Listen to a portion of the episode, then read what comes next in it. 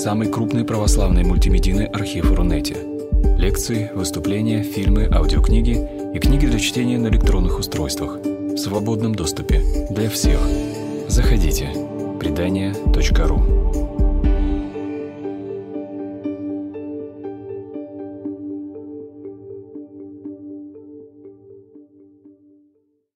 Братья и здравствуйте! Христос воскресе! А, начинается наша лекция, посвященная э, библистике, разным сюжетам в истории этой науки, науке, связанной с изучением, научным изучением э, Писания, библейского текста, Ветхого Завета, Нового Завета. Вот. И нашим организатором нашего с вами свидания является фонд предания, который занимается целым рядом очень важных эм, направлений э, вот, деятельности во-первых, конечно же, это помощь нуждающимся, детям, которые нуждаются в лечении, дорогостоящем лечении. И, вот, и для этого собираются средства. Вот. Во-вторых, конечно же, очень важным направлением в работе фонда является просвещение, организация лекций, разных лекториев учреждения. И как часть этого лектория, который прежде был офлайн и онлайн, а сейчас лишь онлайн, э, я вот сегодня выступаю. А, скажу пару слов о себе. Меня зовут священник Алексей Волчков. Я являюсь жителем Петербурга, клириком Федоровского собора. И э, так получилось, что я довольно долгое время уже специализируюсь, скажем так, занимаюсь историей библейской традиции, толкую Писание, выступаю с лекциями в разных эм, таких пространствах, лекториях и в, наш, в нашем соборе, в других местах. Вот. И сегодня рад поделиться тому, что я, вот, тем, что я сам смог накопать, анализируя этот важный такой момент, важную главу в истории современной библистики.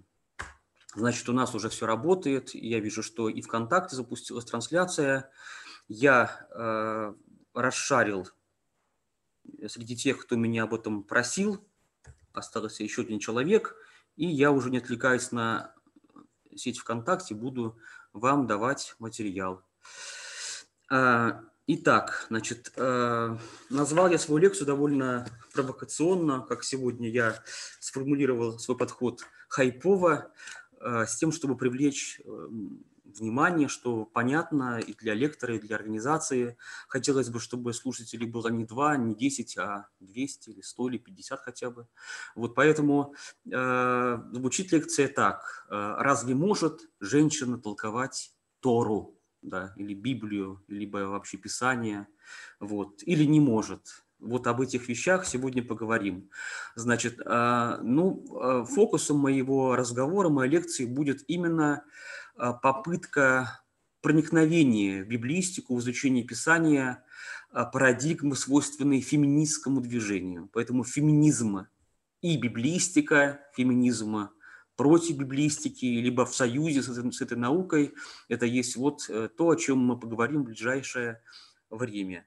А, тема наша актуальна, потому что, как мы слышали из новостей, вот очередная попытка в, этой, в этом ряду как-то вот перетолковать, перевести Писание, она проявила себя в работе датского библейского общества. И вот нам сообщили возмещенные журналисты о том, что в переводе этого датского библейского общества, который был выпущен буквально вот э, весной этого года, э, есть ряд интересных таких свойств. Ну, например, там нет слова «Израиль», и вместо слова «Израиль» есть вот люди. То есть Бог как будто бы взаимодействует не с каким-то народом, не с евреями, конкретно говоря, а с всем человечеством.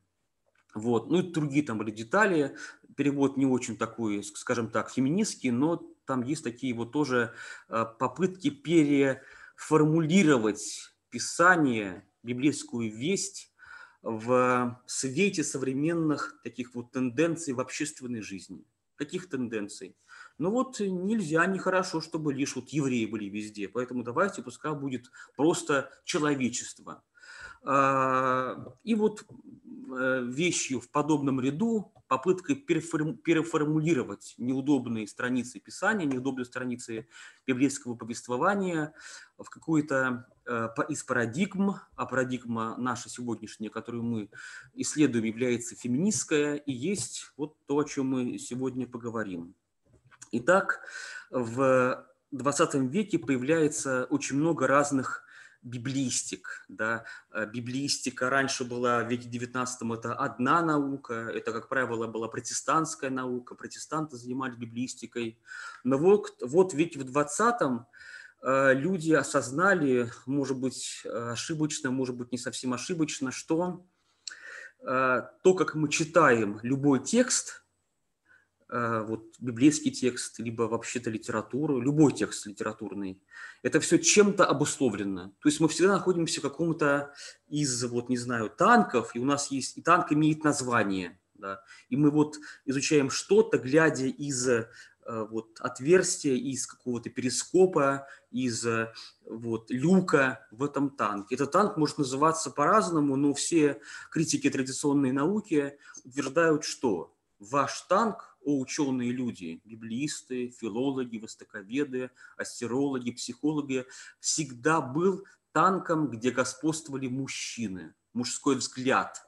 Э, уточню, это были мужчины, это была мужская позиция, мужецентричная, это была позиция европейцев, это была позиция белых людей, это позиция протестантов, ну или просто, говоря условно, западных христиан – вот. И то, как вы читаете Библию, это все обусловлено именно вашей, есть такое слово популярное, вашей агендой. Вот э, у вас какая агенда? Вы мужчина, поэтому ваше чтение Библии является мужецентричным. Да? Вы европеец, поэтому вам не понять, каково быть э, жителем Латинской Америки, жителем Палестины, то есть арабам, э, которые читают эти же строки, потому что их чтение будет другое, чем чтение, которое, к которому привыкли вы. И вот э, так вот появилась такая очередная библистика, которая стала утверждать, что вот, а есть еще женская точка зрения, есть еще женская перспектива, есть еще женщина в библейской истории, и нам нужна особая, такая вот оригинальная библистика с набором собственных парадигм, перспектив, э, ну и так далее. И вот об этом поговорим мы в течение грядущего часа или около того. Начиная разговор, хочу сделать ряд таких договорок, чтобы не было каких-то там потом, не знаю, претензий или непониманий. Я буду опираться на ветхозаветный материал. Вот, вот так вот. Да, потому что, а потому что нельзя опираться на все сразу. Иначе наши ножки как лектора, как ученого разъедутся, и мы упадем. Поэтому надо, чтобы всегда какая-то была конкретная, обозримая текстуальность или традиция, а, была бы предметом нашего разговора. Потому что иначе мы будем говорить обо всем, начиная от эпоса Гильгамеша и кончая сочинений, не знаю, Бориса Акунина. Да, так, так нельзя. Поэтому я буду опираться в основном в своих рассуждениях, в, своих, вот, в своем анализе именно на ветхозаветный материал. Вот. А, поэтому, извините меня, видите, к сожалению, для кого-то, для кого-то, к счастью, опять евреев будет много в моем сегодняшнем повествовании, в моем рассуждении. Ну вот э, просто потому, что я взял за свой базовый текст э, интерпретацию учеными, библистами, которые были на, стояли на феминистских позициях именно еврейского писания, еврейской Библии. Или по-нашему, по более привычному, это Ветхий Завет. Ну, еще одно такое, такая оговорка, еще одно, не знаю, извинение, что ли. Ну, конечно же, я выступаю не, не, научной, не научной конференции, и меня слушают люди, которые имеют разное образование, разную квалификацию, разный опыт взаимодействия и со мной, как лектором, как преподавателем, и с Библией, поэтому я постараюсь сделать свою лекцию довольно такую, ну, популярной, что ли, доходчивой. Поэтому я не буду углубляться в разные детали, не буду э, делать так, чтобы вам было скучно. Я постараюсь сделать лекцию и динамичной, и какую-то лаконичной, в хорошем смысле этого слова, чтобы вам было интересно. Да. Ну вот это вот такие вот введения, введения, введения, и переходим дальше. Значит, ну вот начало, началось все в веке XIX, в диалоге между библистикой и феминизмом, э, когда зарождается движение за права женщин. Вот XIX век, э, общество западное – это Америка, Северная Америка – это Европа, все больше и больше это и наша с вами страна, и Российская империя. Общество развивается. Да, и женщина, которая раньше была ограничена в пространстве церковь, дети и кухня, она вроде бы получает доступ к разным образовательным, э, что ли, каналам, ресурсам, разного рода появляются и курсы, и литература, которые можно было читать, и частные уроки, и можно было девочкам, девушкам учиться и дома. Короче, женщины, они вот э, получают образование в XIX веке. И вот, друзья, обнаружилась такая вещь, и как бы мы не были настроены патриархально и как-то по-православному, что ли, но надо признать, что эта вещь была действительно. А что обнаружилось? То, что права, берем свободное население, да, свободные люди, граждане западных стран, какой-нибудь Англии, там, или Бельгии, либо Германии, Франции, либо Соединенных Штатов Америки, вот права этого свободного населения э, у мужчины и у женщины, они просто разные, они, совершенно различные права. И там, и там человек, и там, и там homo sapiens, и там, и там христианин, христианка, и там, и там гражданин, да, и там, и там даже, может быть, э, уровень богатства у женщины мог быть выше, чем у мужчины. Но так было устроено общество, что вот, э, что вот разные права у женщины Ну, какие разные права? Ну, опять же, право учиться, долгое время университет был местом, где учили и учились одни мужчины. Дальше права политические. Ну, тут все очень понятно. Женщина выбирать никого не могла. Не выбирать, не выбираться, не как-то влиять на свою участь как женщины в рамках вот того общества, где она обитала, где она жила. Права социальные, права экономические. И во всех этих вещах, э, как выяснилось, положение женщины было очень сильно таким, что ли, усеченным, да, неполноценным. И когда женщины в этом движении за права женского населения начали выступать, противо, противостоять, понимаете, э, требовать равноправия, да, равноправия в получении образования, равноправие в праве выбирать и выбираться, равноправие за право влиять на процесс законодательный, да, то у мужчин всегда был готов для, всегда был готов для них ответ. Да? А какой ответ? Да очень простой. Ведь так написано в Библии. Ведь так Бог сам устроил, что, понимаете, э, вот нельзя сравнивать мужчину и женщину. Всегда было так, что у мужчины были права одни, а у женщин права другие. Даже сам Бог, сам, когда после грехопадения ясно обозначает положение и какое-то наказание мужчине и наказание женщине. Так вот, выясняется, что наказание женщины и выражалось в том, как нам книга «Бытия» рассказывает, что женщина э, вот занимает второстепенное или какое-то недоминирующее положение. Она подчиняется, кому подчиняется? Она подчиняется не более богатому, пускай даже так, не более образованному, не более заслуживающему э, почтения человеку, она подчиняется мужчине женщина, любая женщина, подчиняется мужчине, любому мужчине. И вот э, разного рода проповедники, агитаторы, политики, законодатели именно этим, понимаете, этой дубиной били по голове формирующегося женского движения. И вот, понимаете, лучше бы они не били, потому что женщины в Америке в XIX веке, я сейчас скажу одно имя, сказали, окей, вы на Библию опираетесь, а мы тоже хотим эту Библию почитать. И вот женщины в конце XIX века начали читать э, Писание и делать из этого чтения какие-то разнообразные выводы. Э, первым э, именем, которое я назову, а всего я назову, может быть, три имени, э, женщин, которые связаны с библистикой и с феминизмом в оной, это американка Элизабет Кэдди Стентон, которая написала в 1895 году сочинение под названием «Женская Библия» – «The Woman's Bible». Вот. Значит, э, женщина читает Библию, и на основании этого прочтения, на основании анализа она создает сочинение под названием «Женская Библия». Вот. А ну, почему такое название «Женская Библия»? А потому что у вас, мужчина, есть мужская Библия, и вы как мужчина ее толкуете, находя выгодные вам, мужчины, стихи, концепции, парадигмы, подходы, образы и мораль. Да? А я считаю, так утверждала Элизабет Кэдди Стентон, что все не так однозначно, что в Библии есть э, места, есть э, способ толкования разных мест, который допускает и идея равноправия женщины. И э, это вот толкование особенное, оно как будто бы бросает вызов, оно как будто бы соревнуется с вашим мужским э, толкованием.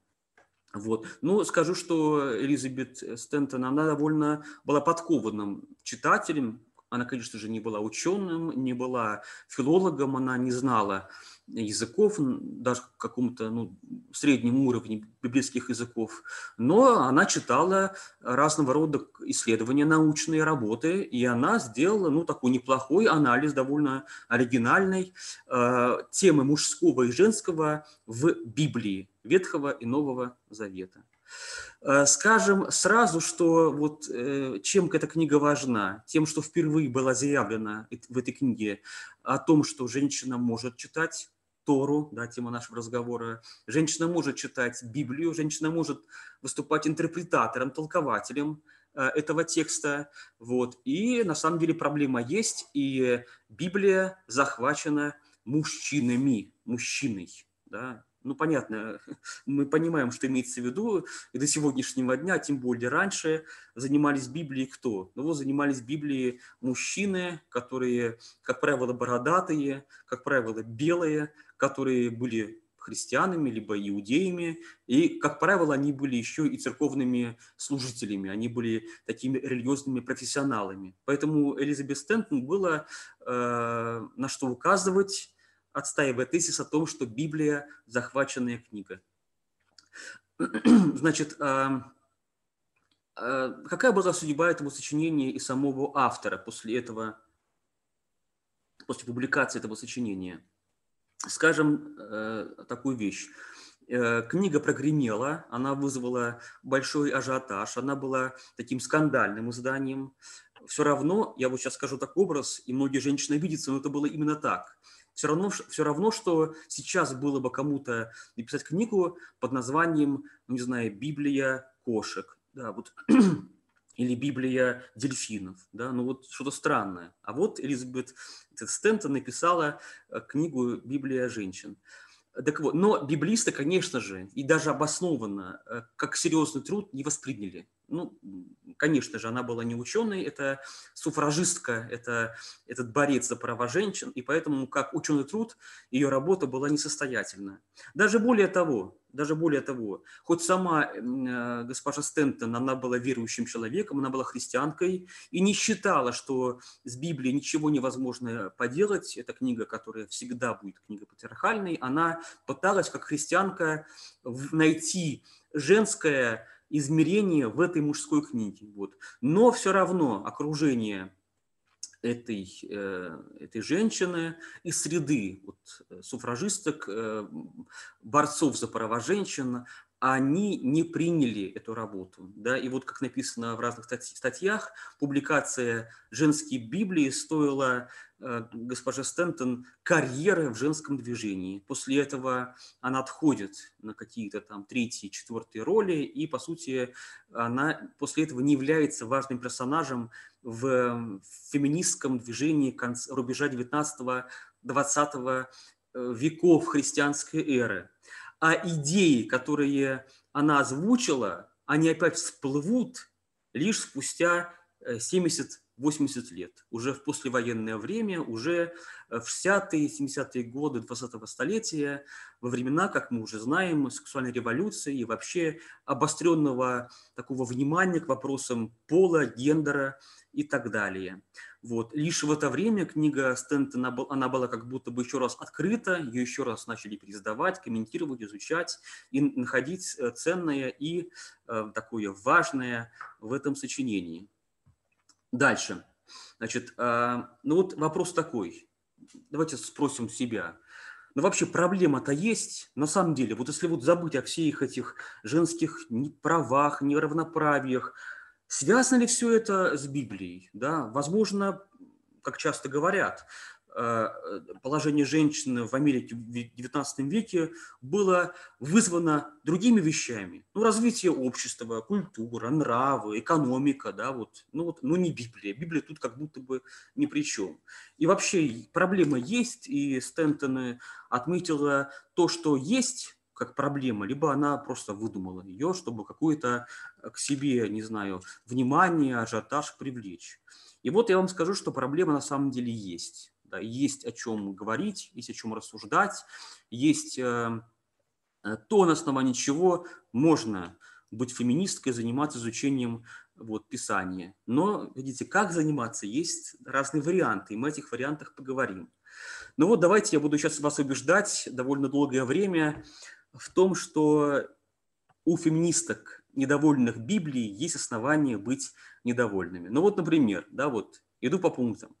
Значит, а, из, а, ну, скажу по-другому, в Библии есть примерно 70 книг разных. Вообще Библия – это есть собрание сочинений, и Библия есть книга книг. Да? Не все это знают, но когда мы открываем Библию, мы находим, мы находим вот такая вещь, называется содержание. Да, содержание. Так вот, э, есть разные подсчеты. Ну, такой подсчет – один из подсчетов, э, свойственный протестантам и, и иудеям, ну, протестантам, иудеям другой подсчет, да, значит, насчитывает 66 книг в, вообще в Библии. 27 книг Новый Завет, 39 книг Ветхий Завет, как и у иудеев. Вот, 39 книг у них есть в Танахе, в еврейской Библии.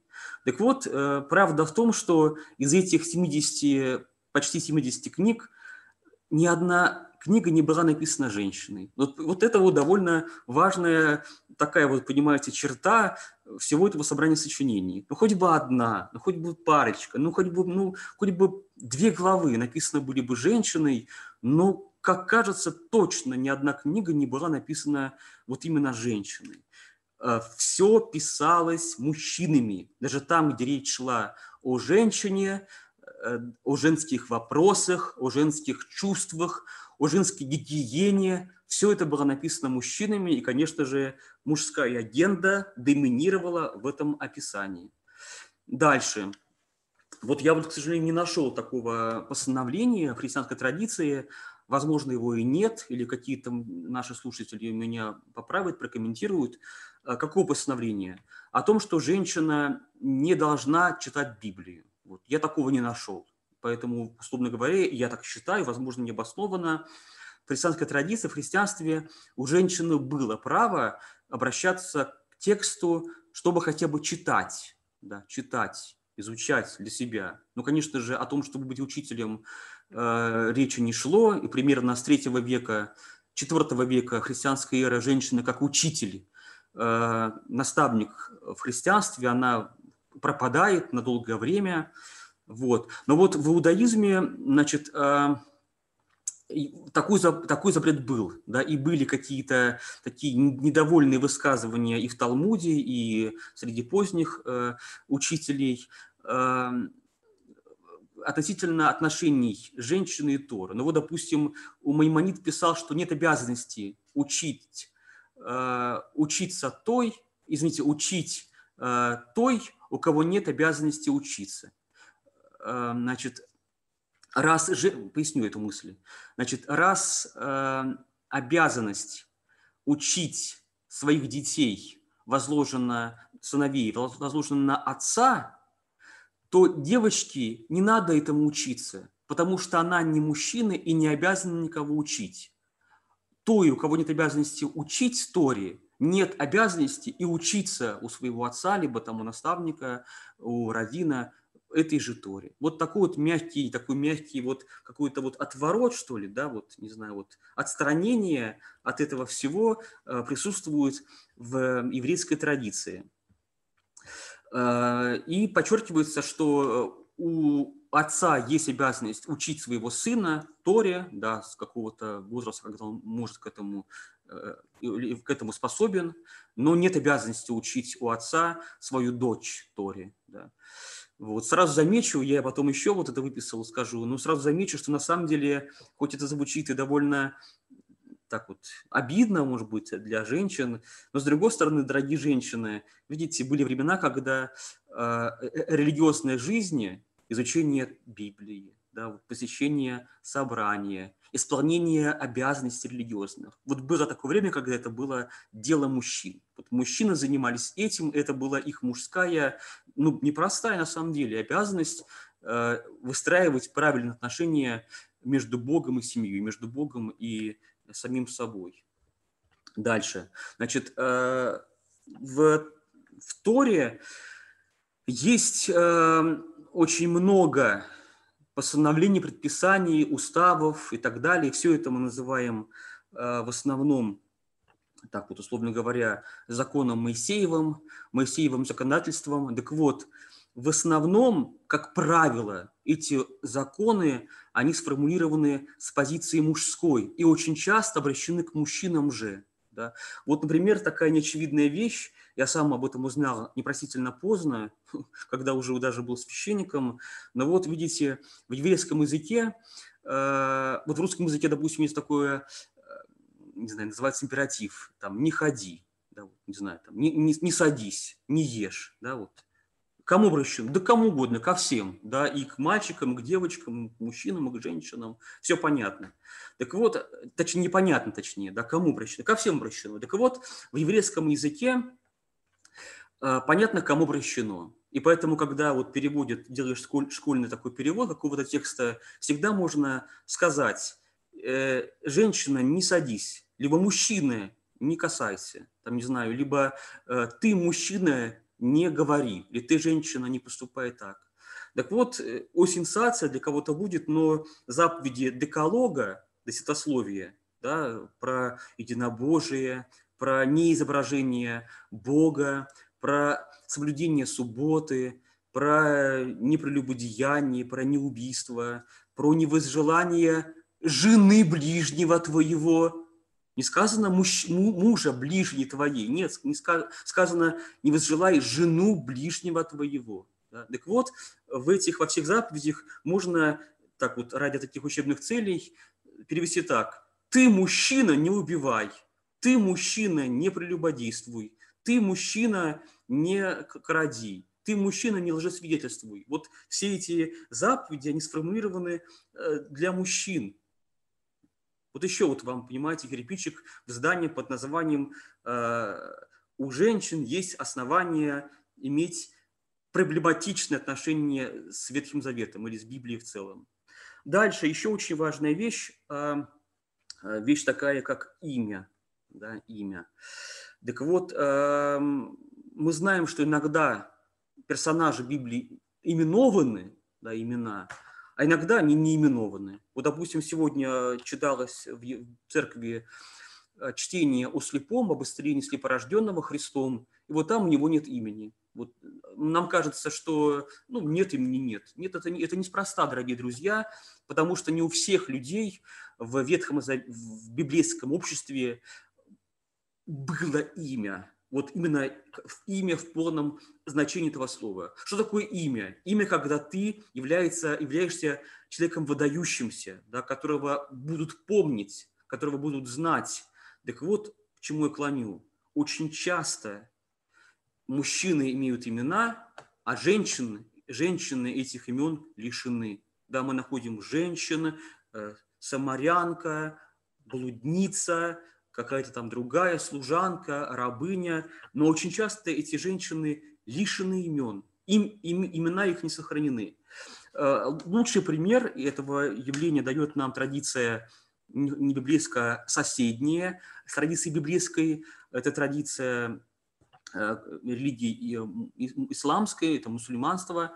Так вот, в Коране видите, к сожалению, я это прочитал в книге. Возможно, я не прав, и если я не прав, тоже прошу указать мне на мою неправоту, но я бы читал и неоднократно, что во всем Коране, книги довольно объемные, встречается лишь одно женское имя. Вот есть куча разных других имен мужских, но встречается одно женское имя. И это женское имя, обрадую всех христиан, это имя э, Мириам, э, матери нашего Господа Иисуса Христа. Вот Мария, э, она является женщиной, которая упоминается в Коране, упоминается как единственная из всех женщин.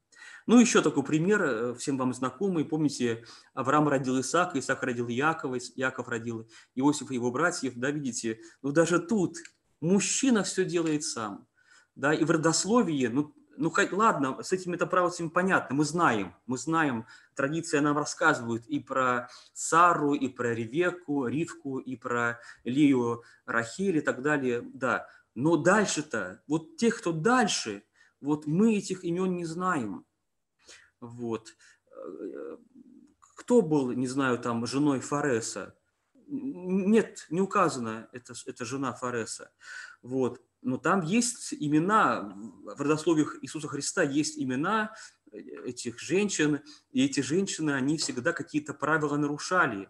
Это были очень такие женщины, которые э, вели себя не как хорошие женщины, как довольно такие вот женщины, какие-то женские правила переступавшие. И, и вот так получилось, что именно эти женщины, как будто бы ставшие жить мужской жизнью, осознавшие себя как э, хозяйки своих судеб, они и оказались записанными в это родословие Иисуса Христа. Вот. То есть, чтобы э, быть частью этой истории, чтобы обрести имя, ты должна как будто бы перестать быть нормальной женщиной. Вот, значит, э, дальше я вот написал значит, такой аргумент, э, показывающий то, что проблема существует. Значит, такой аргумент.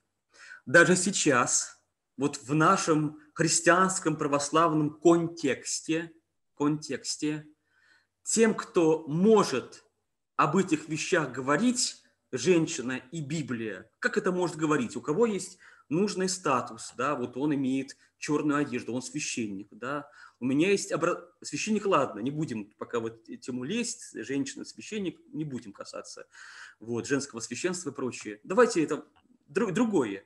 Имеет образование специальное, да, специфическое, связанное с библистикой, да, имеет опыт преподавания этот, э, этих дисциплин да, в духовной семинарии, на приходных курсах, на приходе, имеет э, возможность выступать в этом качестве как толкователь э, Писания. Так вот, о том, что есть женская история в Библии, вам рассказывает мужчина, священник Алексей Волчков. Вот это вот вам... Почему тут не выступает, около меня не сидит э, женщина, да, которая вот была бы либо докладчицей, либо с докладчицей моим в этом вопросе, а потому что вот так вот сложилось, что до сегодняшнего дня толкователем и таким читателем, компетентным читателем Писания до сегодняшнего дня все еще является мужчина, а не женщина. Поэтому говорить э, э, есть о чем.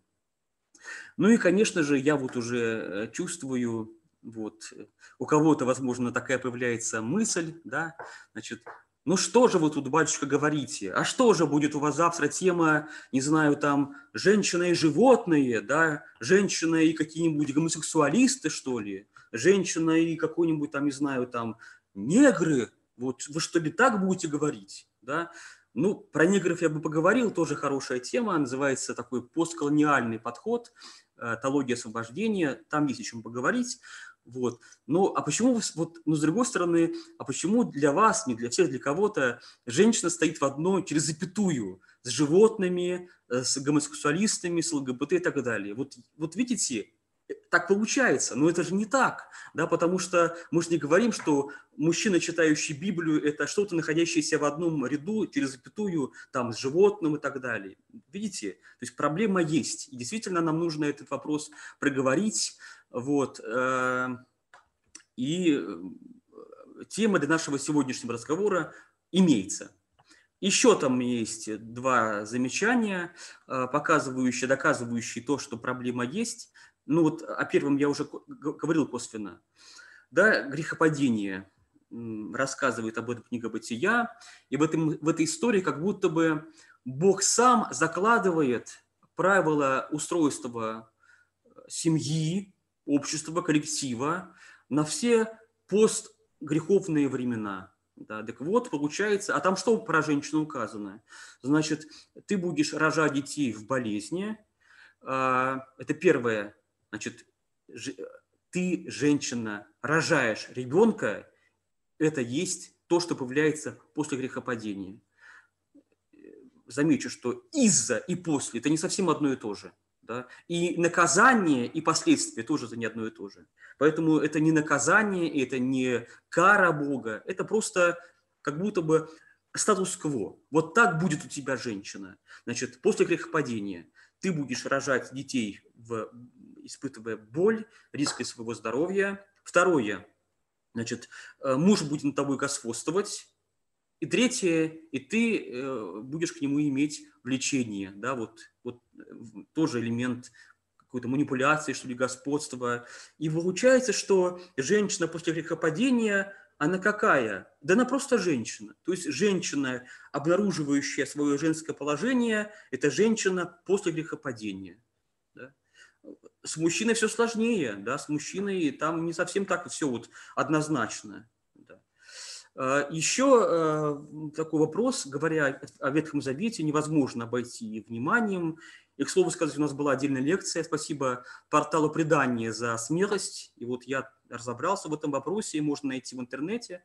Это женская нечистота, нечистота женская. И э, главы книги Левит, многие главы книги Левит, они посвящены подробному рассуждению, как женская нечистота, то есть то, что бывает лишь у женщины как будто бы формирует понятие женского, как это вот этот элемент женской жизни э, проявляет себя в религиозном контексте. Так вот, значит, проявля... и замечу, что эта тема, она сквозная, да, до, кни... до апостола Павла, до... сквозь Евангелие проходит тема женщина чистая или нечистая и так далее. Так вот, э, не буду углубляться, но скажу лишь вкратце, что э, женская нечистота, то есть когда женщина оказывается женщиной, является катастрофой для мужского религиозного мира ветхозаветного. Все рушится, да, все не работает, молиться нельзя, в храм идти нельзя, касаться Торы нельзя, женщина испортила все. Чем она испортила? Да просто потому, что такой у нее организм, просто потому, что она женщина, да, и она оказывается угрозой для окружающих ее хочется сказать, людей, не людей, мужчин. Да, мужчины испытывают угрозы, и как, как от угрозы они должны от нее дистанцироваться, да, вот дистанцию создать, дать ей отдельную кровать, отдельную, э, не знаю, там, часть кухни, отдельную, э, лучше всего отдельную квартиру там, или хотя бы комнату, да, чтобы она вот там никому не угрожала, да, никого не касалась, не мешала мне заниматься религиозной возвышенной жизнью. Писание читать, толковать, молиться и прочие вещи. Да. На этом я, хотя мне еще есть пара аргументов, я заканчиваю. Э, значит, заканчиваю рассуждение о том, что проблема есть, и перехожу к вопросу о том, что с этой проблемой можно делать. Вот, значит, если проблема есть, и э, женская тема в Библии присутствует, и требует такого, понимаете, эм, наверное, женского подхода, то что нам э, остается с этим делать? Сейчас я зайду вот на трансляцию ВКонтакте и проверю, там все ли у нас идет. Вопросы у нас есть ли? Да, вопросы есть. Спасибо. Потом мы в конце на вопросы на эти а, ответим. Зрители у нас есть. Прекрасно. А, итак, что можно со всем этим делать? Первое решение, такое нулевая позиция, значит, э, такая. Ничего не делать. Проблем никаких нет. То есть мы отходим на шаг назад до моего этого рассуждения. Никаких проблем нет. И так устроил Бог, да, и на самом деле много женщин, даже большинство религиозных женщин, никакого к этому, в этом нет у них ни изъяна, ни какого-то, не знаю, порока, ни ущербности. Вы имеете полное право на такую позицию. Итак, какая позиция? Никаких проблем нет, так Бог сказал, так написано в Библии, все, никаких вопросов. Мы будем жить в, этой, вот в этом э, устройстве, вот в этом мироздании. потому что не мы его авторы, потому что сам Бог в своем слове так все внятно рассказал. И про женщин, и про мужчин, и про привлечение, и про нечистоту, и прочие вещи. Поэтому нулевая позиция такая, что просто читаем Библию дальше. И то, что написано, то и соблюдаем, практикуем, а понимая, что мужчина – это одно, а женщина – другое. К слову сказать, э, иногда э, видишь, когда эти, эти практики на в жизни реализуются, находишь массу таких каких-то позитивных, что ли, да, позитивных проявлений этой позиции, и прекрасные сестры, и ответственные, и исполнительные, и хорошие служители, и, вообще-то говоря, развитые люди, да, развитые люди.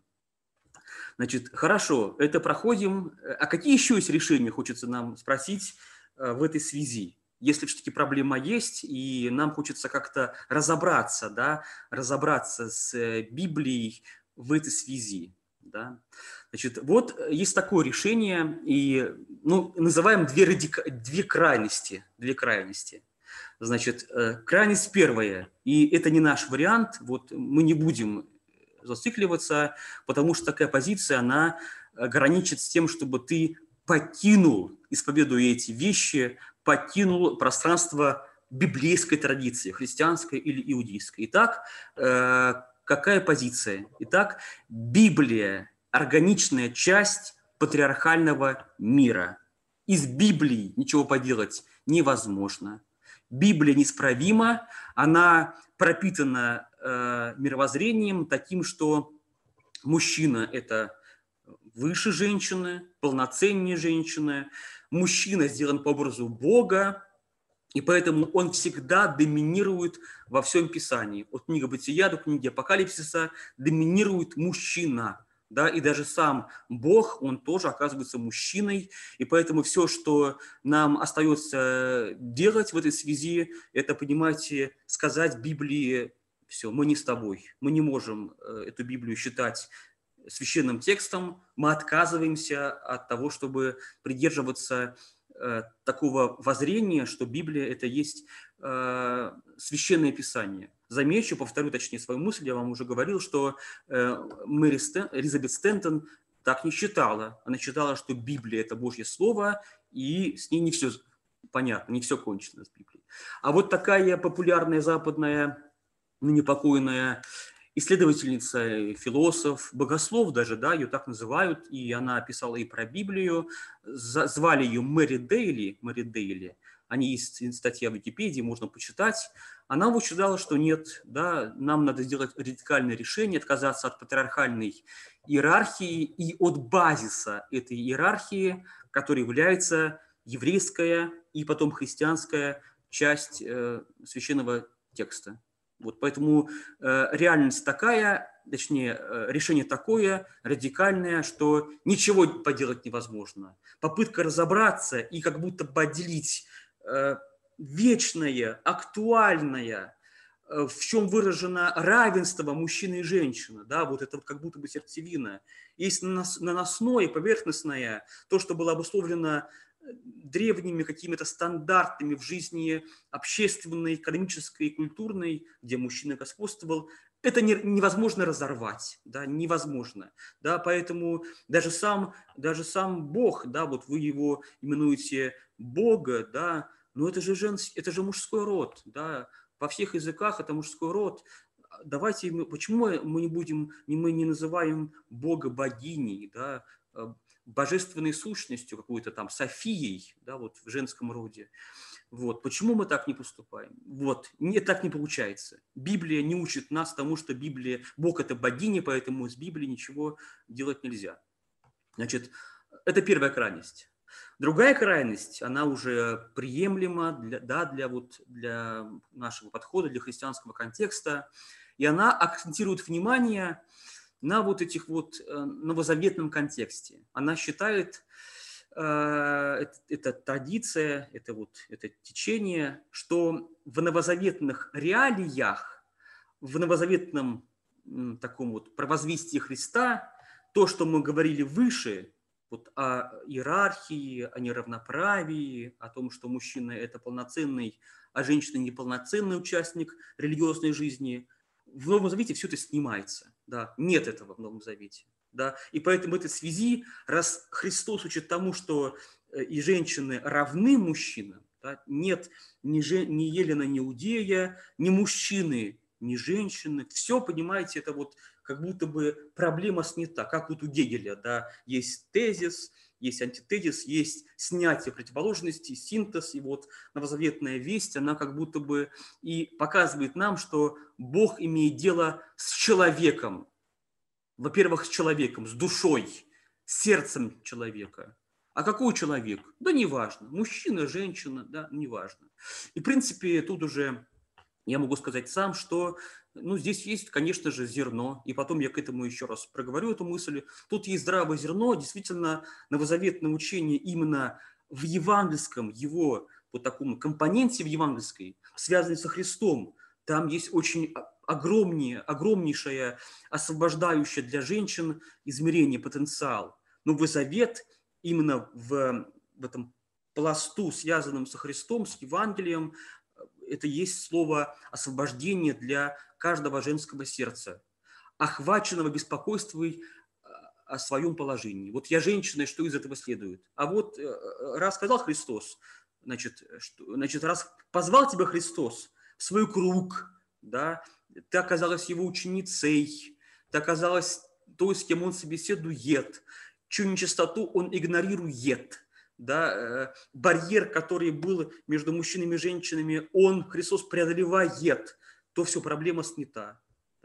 Ну, сразу видите, значит, э, сразу хочется покритиковать, ну, так ли проблема снята? Ну, так ли э, даже в Новом Завете, значит, нет вот так вот так, такого неравноправия, да, или не совсем так, или не совсем так, дорогие друзья, либо все еще есть то, о чем мы говорили, в таком как будто немножко за э, скрытом, какому-то за, э, не знаю, там, не таком уж откровенном виде. Ну вот примерчиков хочу вам парочку привести. Да, мы знаем, что у Христа были ученицы, и они за, за Христом следовали, да, и в этом отношении Христос его круг какую-то сразу обретал не совсем добрую репутацию, потому что это было странно, даже, даже сейчас. Странно, что ходит, бродит по стране группа людей, и там есть учитель, там есть мужчины и женщины, они, они имеют общий быт, но не являются э, супругами, мужем и женой, да, это странно. Тем более это было странно и не совсем, не совсем понятно все времена, да, но у Христа были ученицы, но ведь среди апостолов нет никаких учен... женщин, да, апостолы – это мужская когорта, да, потом э, апостол Павел, действительно, да, мы читаем окончание Еван... Э, послания к римлянам, мы там находим перечень того, с кем Павел был связан, служители, помощники его, и там были э, такие очень известные есть э, имена, допустим, такая была там Юния и, Ап, и Аполос. Да? И вот Ю, Юния, она указана первой, вот, и она, получается, была каким-то вожаком в этой паре служителей, из которых одна была жено, жена и женщина, другой был мужем и мужчиной. Э, так вот, этих служительниц много, треть всех имен – это женские имена – но сам Павел пишет, что женщина да молчит в церкви, вот запрещает ей выступать. Ну, видите, ну, а что показала нам церковная традиция? Да все показало то, что мы сами знаем, что все церковные должности очень быстро занимают мужчины, и э, христианство оказывается нормальной мужской религией, где мужчина занимается управлением, наставлением, научением, обличением и прочими разными вещами. Да, вот все как будто бы на время Христос и апостол Павел забаламусили, но потом прошло время, все опять приняло свое какое-то прежнее положение, вот, как думают многие, даже еще худшие по отношению к женщинам, чем даже ветхозаветные времена. А третье решение – это вот все, что находится между двумя крайностями. Да, проблема есть, она нерешаемая, и другая крайность проблема есть, она решилась в новозаветном контексте. Это вот все, это третье решение. И вот э, нам нужно заниматься критикой и претолкованием сложных мест в нашем тексте. Вот так вот. Критика, обнаружение – критика и перетолкование сложных мест. Значит, а, и это на самом деле есть нормальная работа любого герменевта, экзегета. Каждый герменевт, экзегет, он толкует одни места в свете других мест. Это нормальная работа любого проповедника, наставника, священника и так далее. Мы как будто бы выстраиваем иерархию мест, и вот какие-то места являются первостепенными, толкующими все прочие э, места. Так вот, и предлагается, давайте выберем такую, э, такой порядок этих вот толковательных наших действий, инициатив, который бы позволил нам обнаружить то, что женщина тоже человек. Женщина – это есть Божье творение. Женщина, она равноправна в отношениях э, с Богом, э, равно как и мужчина. Она имеет такие же права. И в этой связи можно патриархальность библейскую как будто бы вот разобрать. Есть такое слово деконструкция, и вот можно эту патриархальность, обнаружив, да, обнаружив эту вот иерархию мужчины и женщины, да, мужчина выше, потом можно обнаружить ее, эту необоснованность, необоснованность этой иерархии, то, что она потенциально склонна к генерированию систем насилия, разобрать и собрать заново. Да? И этот подход, он совместим э, с христианским или шире религиозным таким вот контекстом. Многие э, толкователи, герменевты, женщины, они э, являются людьми религиозными, верующими и толкуют таким образом, вот понимаете, э, Писание толкуют. Еще одно место, еще одно, точнее, имя женщины, исследовательницы, библистки, которые вот хочу я вам назвать. Вот, значит, до этого сейчас гляну я нашу трансляцию, как там у нас все идет. Если у нас вопросы. Да. Ну вот э, зовут эту женщину Филис Трайбл. Филис Трайбл. Филис Трайбл – это женщина, которая написала книгу с таким громким названием «Тексты террора». «Тексты террора». Вот. Она на русский язык не переведена. Вот. Ну, в принципе, слог там не, не можно почитать, можно взять. Вот. И она как раз пытается, как христианка, как э, проповедница, еще раз обратиться к сложным местам Ветхого Завета, где фигурирует женское. И до как бы, рассказа об этой книге я вам хочу сказать, что это есть один из позитивных э, итогов, без, без всякого, не знаю, закавычивания или оговорок, это есть позитивный итог того, что женщины пришли в библистику и стали заниматься ей. А какой итог, какое следствие? То, что многие вещи, которые раньше считались ну, какими-то второстепенными, да, ну, какими-то неважными, ну, какими-то вот ну, не, не, пер, не первоочередными. Нет, ими можно заниматься, они интересные. Ну, какие вот темы, например? Ну, да, чем хорошо заниматься, по мнению, не знаю, ученого 19 века в Библии? Ну, вот, допустим, истории формирования библейского текста, да, храмы, культ, система жертвоприношений, а, пророческая весть, пророки, да, социология Библии в отношении того, в смысле таком, что кем являлись, не знаю, священники, левиты, пророки, школа пророков, вот эти вот такие официальные темы, на, на которые можно написать работы, э, если ты являешься семинаристом, например, или с какого-то библейского колледжа являешься студентом, да, вот такие темы. Ну вот, а есть другие темы, которые, например, не знаю, там, права женщины при разводе, там, или э, понятие, или само понятие развод, или, не знаю, допустим, жен, женские болезни, да, или та же самая нечистота, да, а чем это не тема для научного исследования? Женская нечистота. Целые главы Библии посвящены этому вопросу. К слову сказать, э, раввины не стеснялись всех этих, э, э, всех этих вот глав, стихов и вполне себе рассуждали пространно в Талмуде о всех этих вещах, да. Вот, значит, эм, то есть феминистки или, скажем так, считающие, что гендерные, гендерные темы не важны, вот такого рода ученые, они действительно показали нам новые темы, которые раньше были на периферии. на периферии вот, всех, всего внимания, которое ученые вот, имели по отношению к Библии. Или персонажи, персонажи. Ну вот, допустим, не знаю, там, дочь Иефая, безымянная дочь Иефая. Вот она была хоть темой хоть одной проповеди, сказанной на протяжении столетий в церквах, в синагогах европейского континента. Да, конечно же, нет. Ну, конечно же, нет.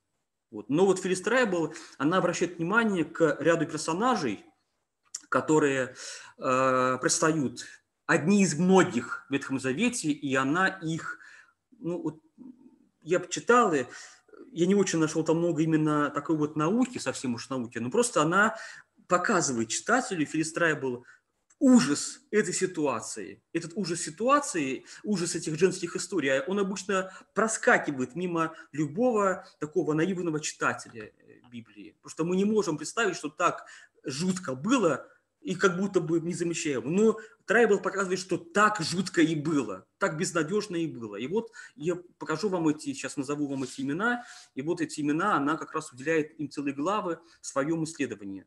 Ну вот, допустим, известная Агарь, да, Агарь, которая э, является рабыней, как пишет э, Филлис Трайбл, она была used, abused and rejected. Она была использована, она была объектом насилия, а, абьюса, слово такое входит в наш русский язык, и она была потом вот э, отвергнута, она была выброшена вон.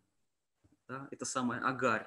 Значит, э, помним историю, это вот у Авраама есть жена Сарочка, вот Бог обещал много раз Аврааму, что будет у него потомство, а ему уже за 70 никаких нет у него точнее не у него, а у его супруги Ага, э, Сары никаких нет к этому предпосылок, она уже э, старится, и она бесплодна, и вот пытаются Авраам, а точнее это Сарина идея, проблему решить каким имеющимися под рукой средствами. А средство найдено. Есть женщина, которая может быть инструментом по рождению ребенка для нас с тобой – Авраам и Сара. Для нас с тобой мы получим ребенка, потому что Агарь, она молодая, и она может родить ребенка, этот ребенок будет наш. Да? Вот, вот так описывает книга Бытия эту историю. Вот, так и получается, да, рождается Ишмаэль, Измаил рождается, вот, потом выясняется, что э, все не так, проблема не решается, это не тот, о ком говорил Бог, да, и сама Агарь начинает превозноситься над своей начальницей, ну, своей владычицей, хозяйкой э, Сарой, да, итогом всего этого является то, что э, Агарь со своим ребенком была выброшена в пустыню, да, и она, участь этой женщины и ее ребенка была смерть, да, лишь то, что вмешался Бог, э, спасает мать рабыню, которая была использована, а потом она была отвергнута, и ее ребенка спасают от неизбежной гибели. Да, замечу, что пустыня – это не, не наш Невский проспект. В Невском проспекте можно кому-то обратиться, можно попросить в магазине э, кому-то, чтобы тебе продали бы, не знаю, дали бы воды там, либо хлеба, булку, но это пустыня. Да? Вот это первая драма, э, которую нам иллюстрирует книга «Бытия», и это все анализирует Филлис Трайбл. Сразу заметим, сразу заметим, что так ли однозначно противостояние мужчины и женщины в этой драме? Не является ли другая женщина той, которая и Сара, той, которая действительно обрекла а, Агар на все эти страдания, на вот, она вовлекла ее в эту нездоровую историю. Сразу, вот, сразу рождается такой контраргумент. Дальше, значит, а, Второй персонаж, который, э, которому посвящает главу в книге своей Филистрайбл, это та самая Фомарь, либо Тамар, вот, которая, опять же, в книге «Бытия» мы ее находим. Да? Значит, э, какая была история э, этой самой Фомарь, Фомари? Да? Она, значит, жил-был Иуда, да? у него был первенец Ир, да? она была женой этого Ира, Фомарь или Тамара была женой Ира. Но ну вот бедняга Ир умирает, а у Фомари нет, нет сына, понимаете? Нет того мужчины, который позволил бы ей включиться в род Иуды и оказаться, оказаться защищенной. Мужчина, сын, родившийся у Фомари, мог бы ее защитить, спасти ее. Вот, значит, после этого э, возникает, вступает в действие еще один закон. Закон, в принципе, не только ветхозаветный, он был много где распространен. Надо, так, надо сделать так называемое восстановить семя своему брату. То есть брат этого Ира по имени Онан, он должен вступить в сексуальный контакт со своей вот родственницей, да, вот э, женой своего почившего брата, чтобы у этой Фомарии родился сын, и чтобы этот родившийся сын, как будто бы от Ира, на самом деле от Анана, помог бы их строиться в род Иуды получить защиту и безопасность. Но вот видите, значит, а, было ли приятно этим женщинам, которые должны были ради того, чтобы быть в безопасности, зачать э, сына от брата своего мужа ну, всегда ли было это им приятно, да, или уместно, или как-то комфортно, вот. Но тут такая возникает ситуация. Анан, он э, входит э, к этой женщине, к, к Фомарь, и он делает нам непонятную вещь, да, вот. И после этого он погибает. Анан не считает нужным, э, чтобы его родственница Фомарь зачинала бы сына. И поэтому он занимается прерыванием полового акта, он получает необходимое все, вот, но не дают возможность забеременеть э, для Фомари. Как что двигало этим Ананом? Ну, двоякое. Я могу два основания. Его мотивация не объяснена. Вот, но можно ее, ее так, эту мотивацию реконструировать. Либо э, ему она была симпатична, Фомарь, и он не хотел, э, чтобы это прекращалось. Не хотел, чтобы однажды она забеременела, их контакт, она, он бы прервался. Да? Второй вариант гораздо более мрачный. Она не хотела, чтобы рождался у первенца Иуды Ира сын, потому что этот сын имел бы приоритет в наследовании. Она хотела получить все. И в этом отношении сделать защищенный и полноценный и оставить в покое Фомарь не было частью плана этого самого Анана. Так вот, и потом он в конце концов тоже погибает. И вот эта женщина, прошедшая через двух мужчин, а это не предел, как мы знаем из Евангелий, там было и больше, это на самом деле едва ли радостный позитивный опыт. Это действительно э, женщина используется, получается, вот в этих отношениях, она э, второстепенный персонаж. И вот эта женщина предпринимает нечто невероятное. Да, вот она, э, она выставляет себя блудницей, проституткой, да, она соблазняет своего, значит, это он будет свекра, да, свекра Иуду, чтобы забеременеть. Иуда на это идет, и Библия не осуждает Иуду не за то, что он вступает в контакт со своей невесткой, не за то, что он вступает в контакт с блудницей. Иуда вне э, претензий. А когда выясняется, что э, Фомарь беременна, а хотя Ир и Анан давно уже, понимаете, находятся в Шиоле, то возникает желание у Иуды и прочих с ней расправиться. Она же потому что нарушила чистоту, да, она, Фомарь нарушила вот как бы вот правила поведения женщины в том мире. Но когда она показывает то, что это был ты, Иуда, э, отцом, вот понимаете, моего сына, тогда проблема снимается, да, и она получит возможность жить, и это ведущая себя совершенно нестандартно, да, ну, скажем, аморально, получается, женщина заслужила э, право оказаться частью родословия Иисуса Христа. Фомарь есть в этом родословии. Вот так вот. Третья женщина, которая описывается в книге Виллистрайбл, это женщина, и дальше будут две безымянные женщины, женщина, которая не имеет, не имеет имени. Вот. Это книга Судей, глава 19. Описывается в книге Судей, ну, там куча диких историй. Просто книга Судей – это номер, наверное, один по диким историям во всем Танахе, во всем Ветхом Завете, но это, вот, это наверное, самая дикая история. Значит, женщина, э, жил-был левит. Да, у этого левита была наложница. Сказано, не жена, она была наложница. Она была его, ну, по факту женой, но она была неполноправной в этом союзе женщиной. Она не имела прав. Видите, она не имела прав. И вот, ну да, никаких прав по наследованию, по каким-то гарантиям не было у нее.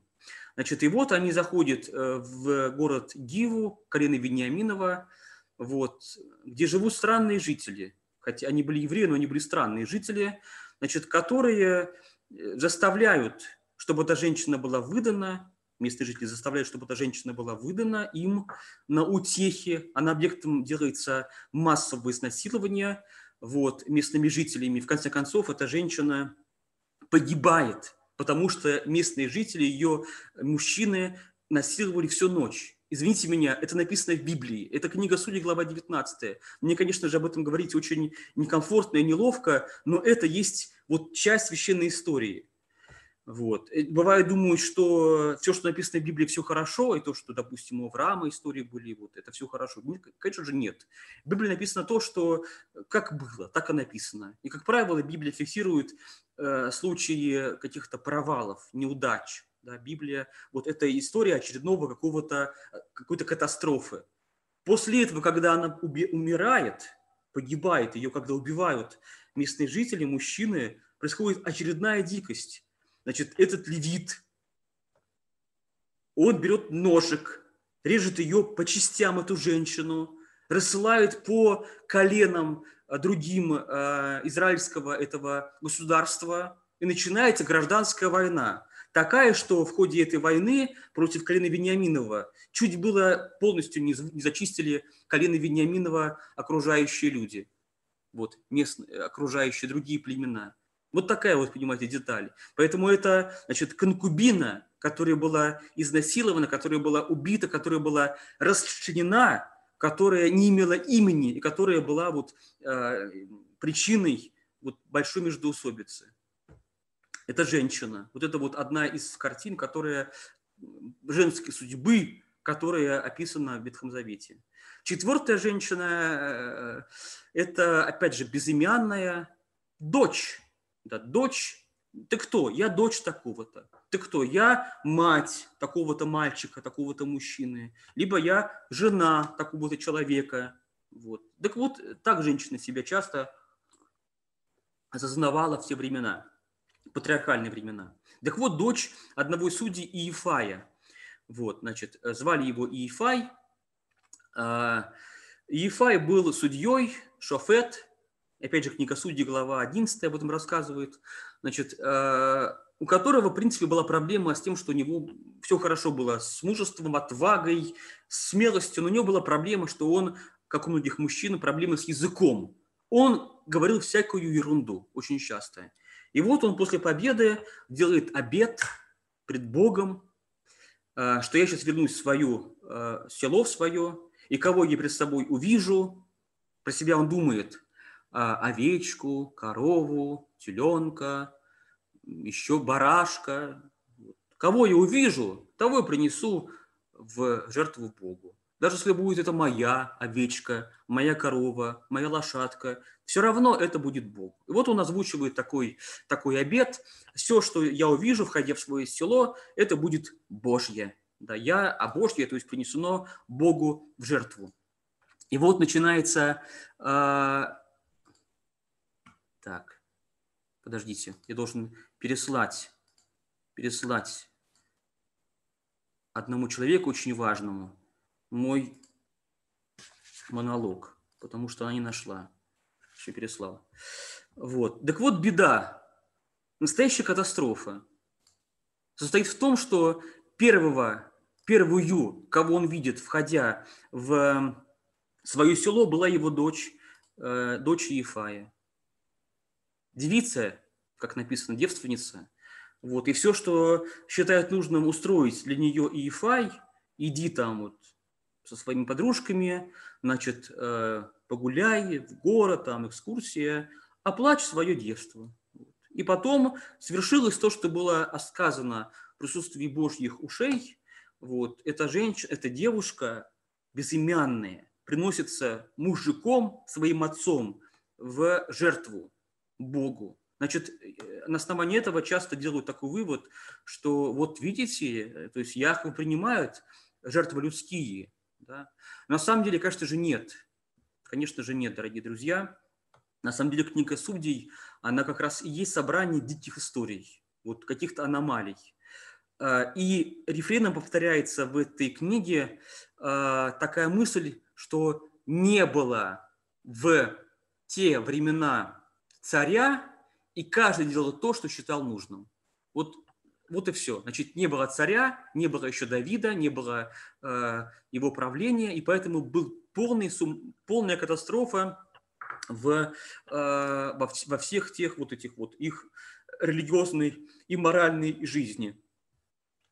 Э, очень важным в книге Филистрайбл является то, что она пишет, что, понимаете, конечно же, хорошо вот, э, сказать, что, понимаете, вот и Христос страдал. И, как правило, мы так отвечаем, что сам Христос был тот, э, кого, кого предали, кого продали, да, кто оказался в, во власти предателей, злодеев, вот страдал, его убили, его распяли – да, вот сам Христос был одним из этих. И в чем-то это правдивое сравнение. Действительно, до какой-то меры можно так отвечать на все вопросы про несправедливость нашего мира. Но пишет Филистрайбл, эти все истории без хэппи-энда. Никакого хэппи-энда в этих историях нету. Эти, эти девушки, эти женщины, они убиты, они, или они вот какую-то имеют историю, и дальше вот, вот они живут или они не живут дальше именно с этим. Вот, значит, use, abuse and rejection. Использование, тебя используют, ты являешься объектом насилия, ты являешься, являешься объектом отторжения.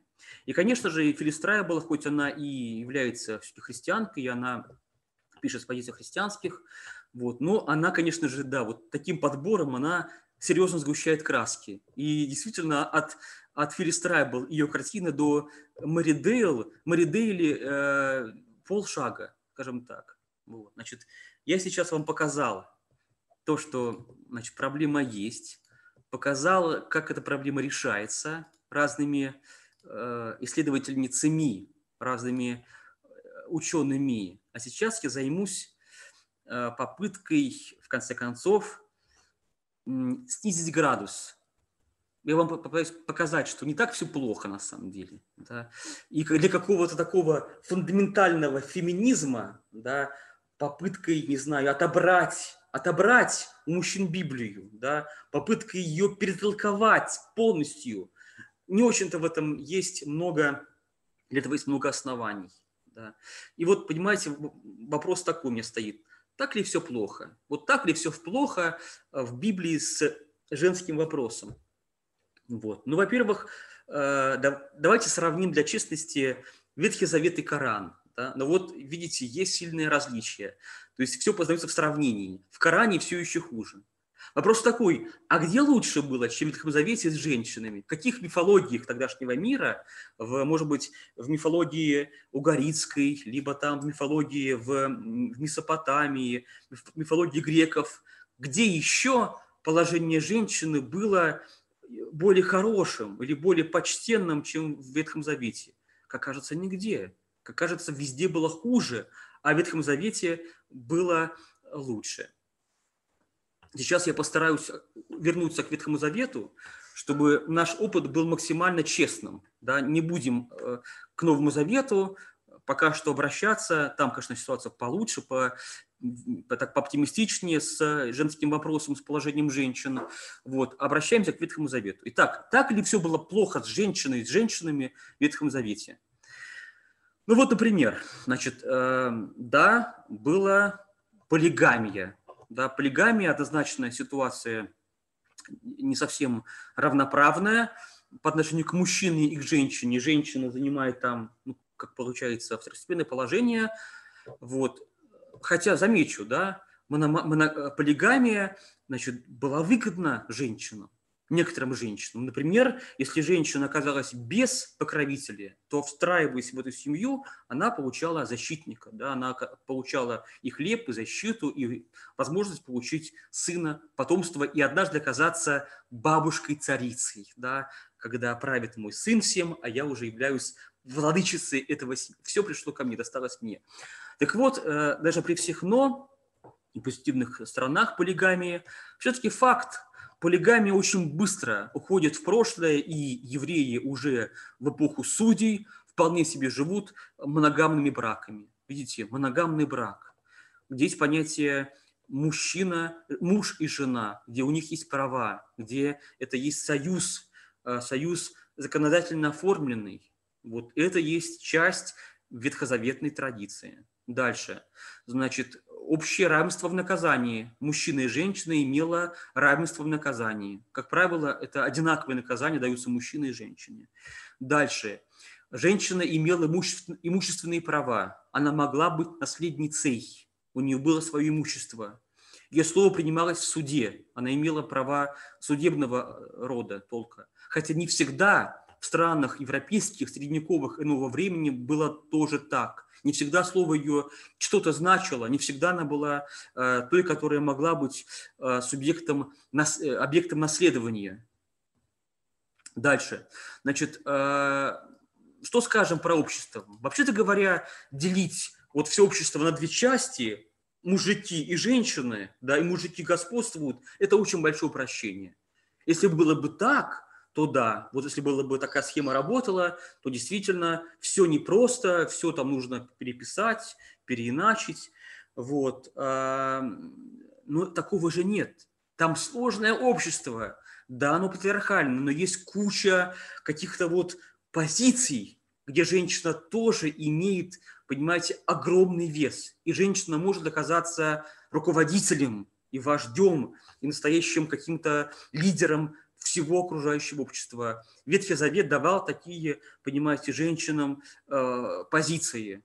Ну вот я сказал уже про ситуацию Авраам, Сара и Агарь. Но едва ли мужчина Авраам был виновником участи Агари. Лишь, наверное, может быть, малодушие там, или какая-то мягкость этого мужчины была эм, повиновение его женщине Саре, своей жене, было причиной страданий Агари. А так, вообще-то говоря, э, история Агари – это история противостояния двух женщин – Агари, Агари и Сары.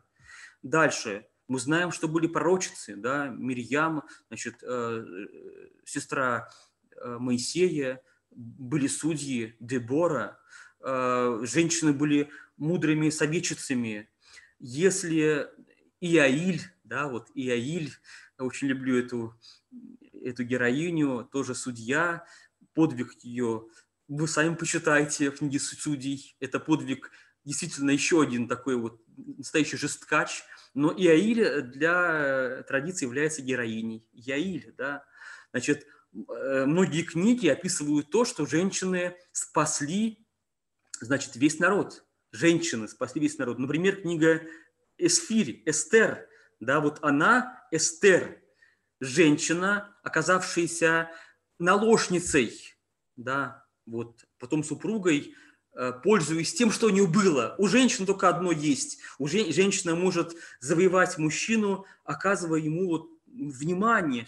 Но вот эта женщина Эстер, Эсфири, она оказалась спасительницей всего народа да, вот женщина. Мужчины, они э, как бы на вторых ролях, ничего они, понимаете, не могут делать. Женщина оказывается часто героиней книг, да, вот книга Исфири, книги, книга Юдиф, да, э, женщина э, предмет рассказа, повествования. Творение человека, творение человека. Значит, как мы знаем, есть два рассказа, они рассказы разные. Так вот, во втором рассказе значит, э, женщин творится, да, после мужчины, да, вот она вот как будто бы она производная от мужчины, из ребра она его сделана. Но опять же, можно этот образ истолковать разнообраз, разнообразно. Вот. Например, вот как вот мне запомнился образ отца Андрея Кураева, э, мужчина – это полуфабрикат на пути к созданию совершенного э, биологического организма, женщины. Да, можно и так, допустим, понять. Но в первом рассказе, книга «Бытия», глава первая, там появляются мужчина и женщина одновременно. Да, Бог сотворил мужчину и женщину. Никаких нет иерархий. И это одномоментный акт, и как будто бы действительно мужчина и женщина, или женщина тоже человек, да, как и мужчина, и одинаково. Эм, а хотя это была неочевидная вещь, ведь можно же было такую мифологию усвоить, где постулировалось бы э, приоритет одного пола, вот, пола именно мужского, но такого нет. Это есть, ну, не очень, как мне кажется, в большой степени во всем Ветхом Завете. Вот, дальше, значит, эм, при вступлении в брак требуется согласие девушки, да. Дальше, значит, в книге Второзакония, глава 21, описывается описывается очередная жуткая история. На самом деле жуткая история, но в этой жуткой истории есть ряд таких вот трогательных вещей, элементов, которые, в принципе, оправдывают, мне кажется, патриархальность Ветхого Завета. А именно, значит, мужчина-еврей захватил, мужчина-еврей захватили чужой город. Ну вот описывается ситуация завоевания. Не будем разбираться, это есть образ, образ, точнее уровень риторики, либо реальной истории. Это не наша тема. Мы работаем с текстом. Там такая описывается история. Значит, мужчины захватывают чужой город, не еврейский, хананитский город. И что они делают с этим городом? Делают жуткую вещь. Убивают всех мужчин, женщины берут себе. Вот. Имущество берут себе. Вот. И вот ты привел к себе в дом девушку, хананейку, да, хананеинку. Так вот, там приписан, прописано об этом в книге Второзакония, глава 21, какое-то время, я не выписал, кажется, кажется, месяц, кажется. Вот не касайся ее.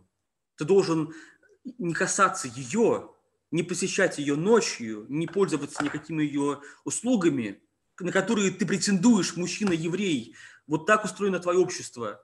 Значит, какое-то время дай ей оплакать тех, кого она потеряла в ходе вот этого завоевания. Ну, даже когда сам сейчас рассказывал, подумал, точно ли это детали оправдывает. Сейчас даже сам уже сомневаюсь, но эта деталь есть. Значит, э, э, закон считается с чувствами э, покоренной, завоеванной хананеинки. Она человек. Надо к ней относиться, понимаете, бережно. Дальше, значит, э, охраняется честь женщины.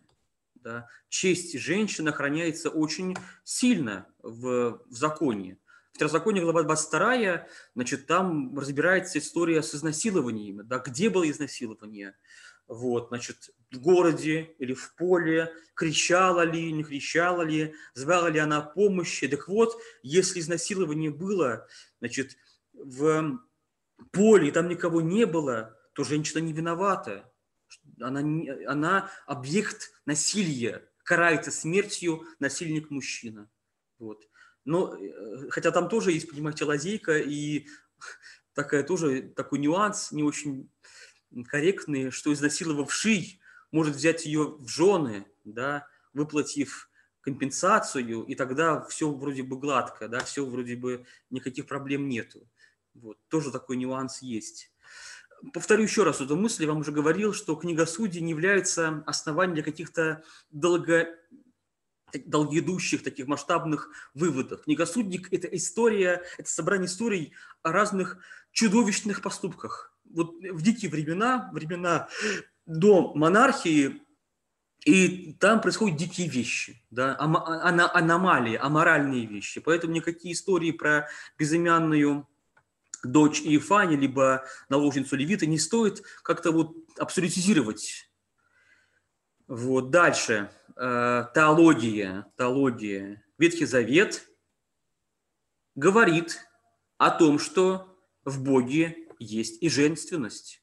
Бог есть отчасти и женщина тоже. Вот, ну, например, да, значит, э, руах – это и слово еврейское обозначает дух, дух Божий. Это женский род. Плюралис рухот. Вот не рухим, как было бы, если было бы мужской э, род. Это женский. То есть по-русски это была бы душа, ну даже ну, душа, да, надо, надо переводить. В, в русском языке дух это мужского рода, А, вот. Значит, дальше. В Боге есть атрибуты женского, э, вроде бы женского пола, женского рода. Шахина, шхина, да, мудрость Бога. Это женщина, вроде бы женщина.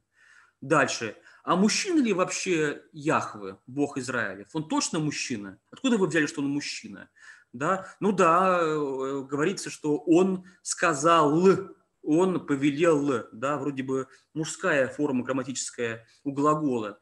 Но, видите, а как проявляется то, что кто-то является мужчиной? Ну вот все понятно, у мужчины есть подружка, да, если у мужчины подружки нет, то он уже мужчина какого-то непонятного какого-то измерения так рассуждает, друзья, Ветхий Завет, да, значит, но у Бога Яхве нет никаких подружек, у него нет никакой пары, а, которая бы, эта пара бы доказывала, что он мужчина, и поэтому все мужчины более богоподобны, чем женщины. Такого нет.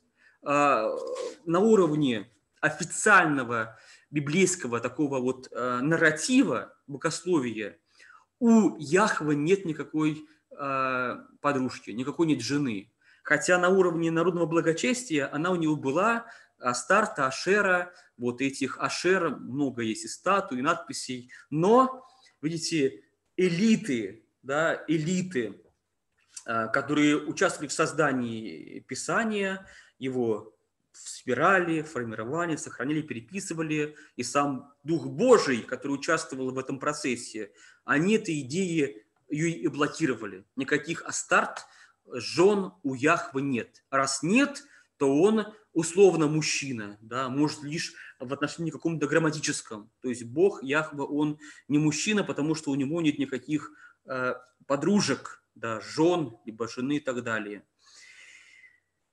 Дальше, значит, а, ну и вот давайте я уже, и так уже время свое превысил, выданное мне. Значит, скажу лишь такой, понимаете, аргумент, который а, поможет, возможно, кому-то снизить накал этих вот претензий по отношению к христианству, к церкви, к Библии, что вот женщины не в почете, мужчины в почете, давайте все исправлять. Вот такой аргумент, э, который говорит вам э, священник, мужчина, вот, так, толкователь Писания. Значит, мы живем в мире сейчас, в православном мире, где победили женские стандарты в религиозном мире, в религиозной жизни. Женское, у нас женское благочестие, у нас женское богослужение, у нас торжествует женская этика. Даже когда сейчас мужчина читает Писание, он как будто бы читает его э, очами женщины, и когда он говорит о том, что в Библии есть такие вещи, как отвага, мужество, смелость, э, мужское какое-то самопожертвование, что мужчина должен вот учить своего ребенка Библии, как-то вот некорректно. Не сразу хочется сказать, что а на самом деле все равно, нет мужского пола, ни женского. Видите, значит, женские женская программа в герменевтике и вообще в жизни церковной, она победила уже. Мы живем, подстраиваясь под женщин. Это даже проявляется в моем костюме, да, носит священник женский костюм, э, называется платье, да, платье, ну, по-другому называется там ряса, подрясник и так далее. Вот, поэтому не стоит так уж добивать уже женское измерение в библейском таком каком-то, не знаю, в, в отношениях с Библией и к Библии. То есть, возможно, есть какое-то э, основание, причина, чтобы э, взять руль, крутануть в другую сторону, да, чтобы подчеркнуть, что и мужчины тоже, понимаете, являются желанными в мире Израиля ветхого и нового, а не какие-то, сделавшие себя бесплотными, какими-то э, какими-то вялыми, вот, превратившие себя в полуженщин, эти вот самые мужчины, то есть ставшие похожими на женщин. Нет, нет, нет. На самом деле есть, и тут уже в пору утверждать, что и мужская Библия тоже есть, помимо женской. Вот, таким вот немножко таким провокативным, полушут, полушутливым, это такая полушутка, полушутливым заявлением я заканчиваю свою лекцию, посвященную феминизму в библиистике. А, и резюме такое, что, конечно же, феминизм библистики – вещь уместная и полезная в той мере, в какой она помогает обнаруживать те слепые зоны, да, которые мужской глаз не замечает. Вот нам это не интересно, нам это не важно, нас это не волнует. А вот женская такая парадигма феминистическая позволяет эти темные слепые зоны обнаруживать. Спасибо большое за такие интересные находки и интересные ракурсы. Но как основание для какого-то радикального переосмысления, да, реформирования всего библейского какого-то толковательного процесса, оснований в этом я никаких не вижу. Да? И на самом деле вот многие книги, которые написаны в таких вот позициях, в таких позициях революционных, да, вот, а сейчас я сделаю революцию и расскажу, как надо Библию правильно читать, да, с позицией, не знаю, там, араба-палестинца, с позиции негра, женщины, гомосексуалиста и так далее. Вот. На самом деле там очень много просто скучного, да, вот, ну, неинтересного. И гораздо интереснее оказывается нормальное научное исследование, где есть э, нормальная научная работа, работа с текстом, работа филологическая, историческая, археологическая. И в этой работе сейчас, благодаря развитию э, образовательных институтов, могут на равноправных условиях участвовать как мужчины, так и женщины. Вот, значит, э, замечу, сегодня буквально я вот полез в Википедию, кто же был переводчиком, да, переводчиком Библии РБО, да, тут ли есть переводчики в этом, в этом издании. И вот, чтобы вы знали, в издании РБО, Российского библейского общества, годы издания 2011, потом было переиздание в 2015 году, новозаветная часть, это часть, переведенная женщиной, Валентина Кузнецова, переводчик этой части – а в ветхозаветной части переводчицей тоже является одна э, московская исследовательница Евгения Борисовна Смагина. Вот она является тоже переводчиком части ветхозаветного э, корпуса книг Библии. Спасибо за внимание. Переходим к вашим вопросам. Я сейчас буду их читать, либо слушать э, комментарии, точнее слова нашего модератора, дорогого Максима. Итак, как поступим, Максим? Вы здесь? Я здесь, отец Алексей. Сейчас Максим, я прочитаю. Да, я здесь, здесь. Слышите? Прочитаю ваши вопросы. Юлия. Часто использую медиатеку фонда преданий, когда готовлюсь к катехизации. Спасибо. Вот, спасибо за создание портала. Так, здравствуйте. Говорят, что книги Руфь и Исви написаны ими самими. Ну,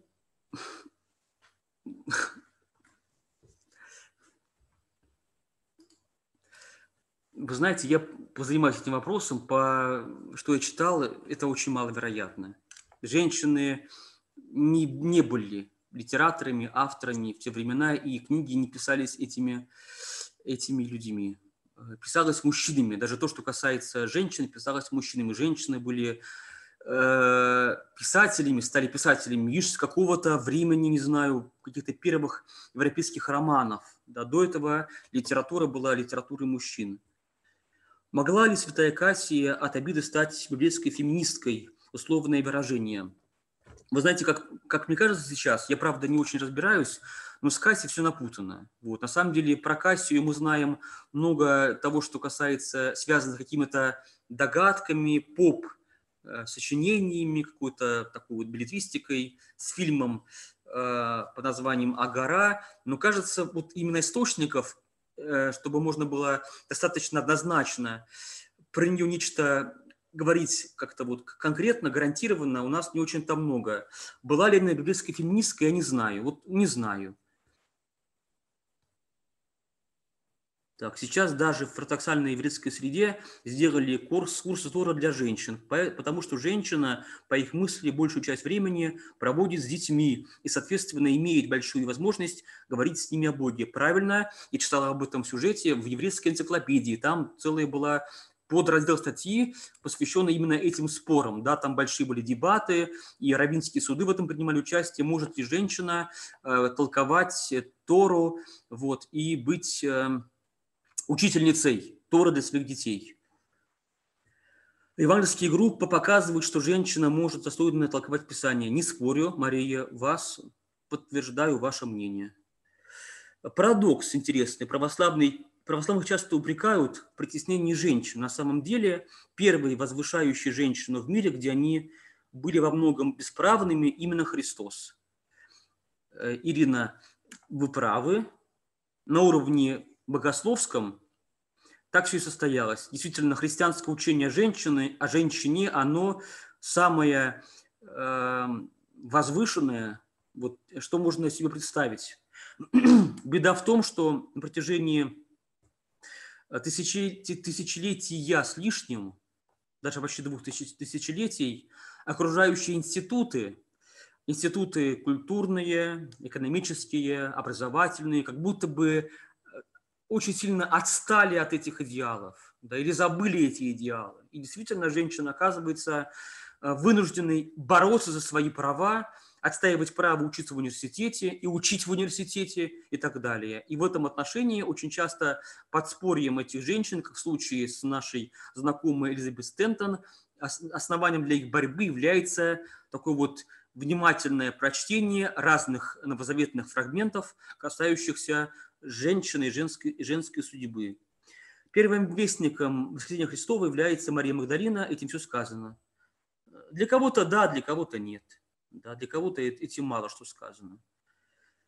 Значит, заканчиваем встречу. Спасибо большое за внимание. Э, поддержите фонд предания, ссылка есть в описании к этому видео.